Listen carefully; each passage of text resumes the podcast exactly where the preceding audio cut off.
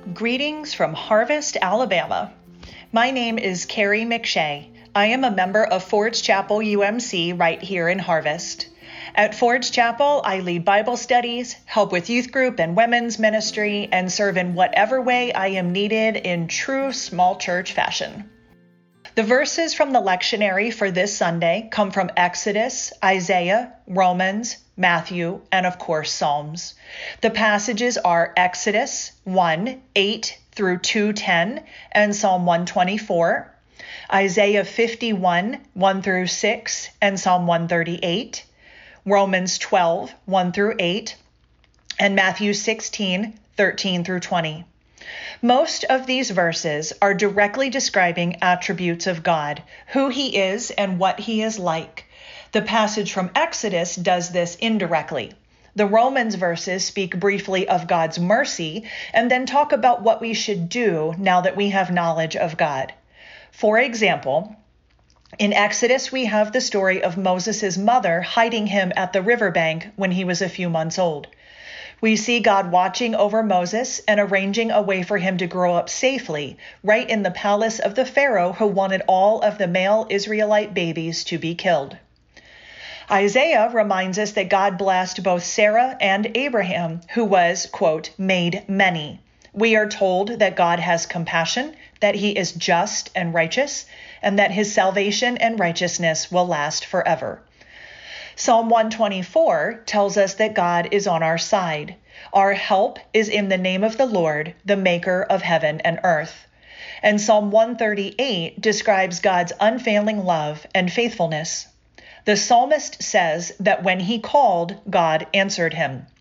When he walked in the midst of trouble, God preserved his life. In the final lines, the psalmist declares, Your love, Lord, endures forever. In Matthew, when Jesus asks, Who do you say I am? Peter responds with complete confidence, You are the Messiah, the Son of the living God. Then in Romans, we are called to live, quote, in view of God's mercy. We are given a reminder that each member of the body has gifts that we should be using to serve each other and build each other up. So, what we see in common across these passages is, again, many good reminders of who God is. God was faithful to Moses, and he safeguarded the baby who would one day lead the Israelites out of slavery. In truly life threatening circumstances, God was there. He took a mother's desperate plan and turned it into something bigger and better than any human could have devised. Perhaps you have witnessed this for yourself. Or perhaps there is something in your life right now that is actually life threatening. Or maybe you're in need of a solution to a problem that is bigger than you can handle. God was faithful to Abraham and Sarah. The nation of Israel could look back and know that when it seemed that they would never have even a single child, God instead made Abraham's offspring as numerous as the stars in the sky. Israel can also look forward and know that God is drawing near to them with righteousness, and that when they desperately needed it, salvation and justice were on the way. For you today, you may be struggling to see how God is going to turn a seemingly impossible situation into something good, something that might even be a blessing in the long run. Perhaps salvation and justice seem very close, or perhaps they will feel you feel that they will never arrive in your own life right now, maybe you can rejoice with the psalmist in knowing that when you have called on God, He has answered you. He has preserved your life, and you know with confidence that God's love endures forever. On the other hand, maybe you feel that God is not answering you. Maybe you feel like His love has run out, that He has stopped listening to you, and that you may never hear from Him again. Maybe you don't feel that Jesus is the Messiah, the Son of the living God, Instead, maybe you feel more like Peter did just a short while later after that confession confused, afraid, abandoned, and alone. Then we come to Romans, where we are reminded again of God's mercy and told that, in view of that mercy, we are to use our gifts for the good of those around us. Some of us, unfortunately, have not experienced this. Maybe instead we've experienced church hurt or situations where those who should have been there for us instead made us feel rejected, not supported. Although we won't ever be perfect, loving each other as equal members of the body of Christ, loving each other as God called us to do in view of his mercy, is a practical way to live out our thanks for what God has given to us through his Son, Jesus Christ, and through the Holy Spirit. When I was at annual conference this year, for which I had taken a few days off of work at a job that I loved very much, incidentally, I received a message from one of our senior vice presidents asking me to take a phone call. This was the first day of annual conference, just a few hours in. We had just finished our opening worship and sermon, and we had just begun to move into voting. I stepped outside to take the call. After all, when your senior vice president asks you to do something, you listen. During that call, I was informed that I, along with over 200 others, including almost all of my beloved colleagues on my beloved team, had been laid off.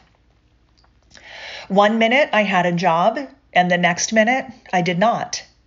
It was, of course, a great shock. No one on my team or any of the other 200 people had any idea that this was coming. I was devastated standing there outside the doors to the Von Braun Center, trying to come to terms with this news. Now, on the one hand, annual conference is a terrible place to get bad news. But on the other hand, it's a great place to get bad news. Within minutes, I was surrounded by my pastors, a friend, and even a stranger in the hallway who saw me crying, hugged me, and said she would pray for me. I felt loved and supported by the body of Christ in a time when I really needed it. Just as a side note, that stranger I later learned was Kiki Terry. So, Kiki, if you hear this, thank you for seeing me at just the right time and loving me in that moment. That was two months ago. During this time, I have seen God's faithfulness. I have seen Him find a solution to a problem that I could not solve on my own. I have called on Him many times, and He has answered me. By the time you hear this podcast, I will have returned to work, right back with my former employer in a new role that I had always been interested in and actually had been wanting to explore. A big part of why I ended up in this new role is a friend of mine who had not been laid off taking the time to talk to my new hiring manager about me and then connecting the two of us for an informal conversation, which led to an interview, and then a second interview, and finally, a job offer. This position was not even advertised at the time that I was laid off, and I hadn't applied for it. God just worked this out through a fellow member of the body of Christ who wanted to use his gifts and his connections to help someone in need. I have also been blessed during this time by the body of Christ right at Ford's Chapel, who hugged me on Sunday mornings, prayed for me as I had interviews, asked me for updates, and cheered alongside me when I got that good news about the new position. Truly, they have carried me so well during this time. I, in turn, have been checking in, praying with, and writing recommendations for some of my colleagues who were also laid off. And at Ford's Chapel, I'm doing everything I can to be the body of Christ for those who have needs as well. So I would ask, who is God to you today? Do you see him coming to your rescue? Is he walking with you through a very tough place? Are you feeling his unfailing love and faithfulness? Or maybe that love and faithfulness feels like they're a million miles away. Are you confident today that he is the Messiah, the Son of the living God, as Peter was in that moment? Or are you struggling and doubting with that, as Peter was just a short time later? If you're on the struggling side of the coin today, let the body of Christ minister to you. Reach out for encouragement and love, even a hug if you want one. That's what we are here for to build up and encourage and minister to each other. If you're on the other side and you're seeing God's love and faithfulness and watching God work in your life, then use your gifts today to build up someone who is not in that place. In the end, even when we doubt and question and struggle, God is faithful. He does love you, and He does have a plan and solution in mind for all that you're enduring. And a big part of His plan to carry us through is actually us. May we all know today that God is on our side, and may we seek to be the body of Christ to each other because of God's mercy to us.